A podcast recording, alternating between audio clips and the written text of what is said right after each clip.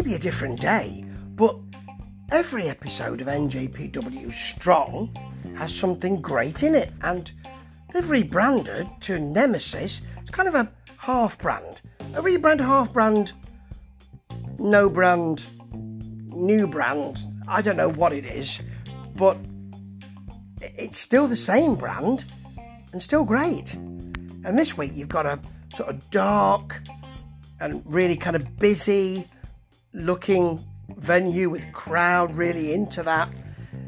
Um, Kevin Kelly and Alex Koslov are laughing from the start, having a good time from the start. And first of all, we've got Bateman and Misterioso as the Stray Dog Army. We haven't got the that's not there. It's more of a kind of generic rock thing.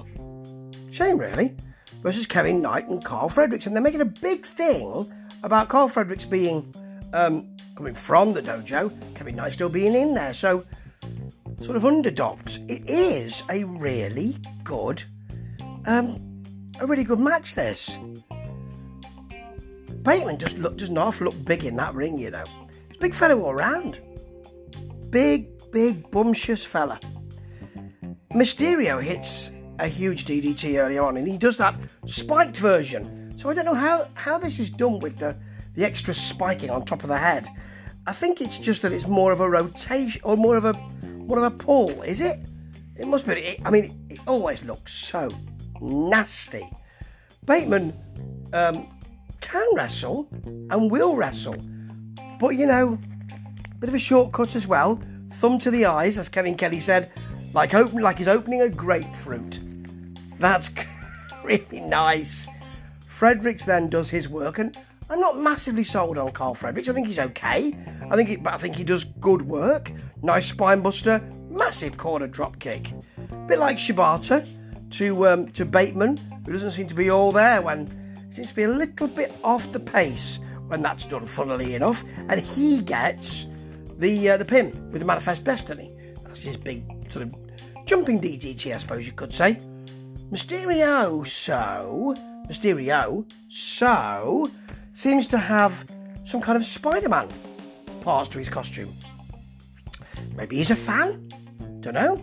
I'm a Marvel boy rather than a DC. Maybe that's the case. Write to me here, Mysterio, so and maybe we can see if you are. Anyway, next, you've got David Dutra, who's the Battle King. He's going to have to be because he's facing Brody King. He's the Battle King, but he's Brody King. And that's a matter, a different matter, and a matter of brutality. He's got a gladiator sort of costume with sort of war paint. Quite hackneyed war paint, to be honest, David. I'm sorry, with the kind of, um, the kind of Alice Cooper type eye makeup, that sort of thing. Yeah. At the GCW show recently, say you will, PCO had that kind of just one of the eyes done. It's quite, it's used quite a lot, you know. Now, Kevin Kelly says he's being thrown to the lions. Koslov then says, literally, we're going to have lions in here as well. Brody King's bad enough. Don't bring the lions in. There are no lions here, which is good. The um, early on, David Dutra thinks I'll try some chops. It's the wrong thing to do, really. Even if they're heavily seasoned, even if they're heavily spiced. King is going to laugh at those, and Brody does. He laughs at them. Yeah. However, David Dutra isn't, isn't always overmatched here, most of the time, but not always. He gets, uh, he, tries to get into it and tastes a running senton for his pains. That must really hurt. He does hit a, a moonsault on the outside, though, Dutra, and then a tornado DDT using the corner. Very nicely done. But then a massive Brody clothesline turns him inside out. He um he hits a knee strike actually, Dutra. King puts him down with an uppercut. Just with an uppercut. Really, I really just knocks him off his feet with ease. And then hits the Ganso bomb for the pin with a cheer. People are counting along with it and cheering. Very over, Mr. K, and quite right too. Finally, we've got Jonah versus Finlay, And um, they've been arguing for a while when Jonah arrived at Battle, Battle of the Valley, Battle in the Valley. I reviewed it as well. Battle in the Valley. Yeah, I think it is. I think Finlay got Jonah got involved and with Finlay and you know they've been wanting to get this on for a while. They now have, and what this will be about is can Finlay make any impact on Jonah or not? Now, early on, Jonah catches him in a plancha over the top, of course, runs him into the ring post. There's a nice spot where he actually just does an Andre the Giant sit on him in the corner.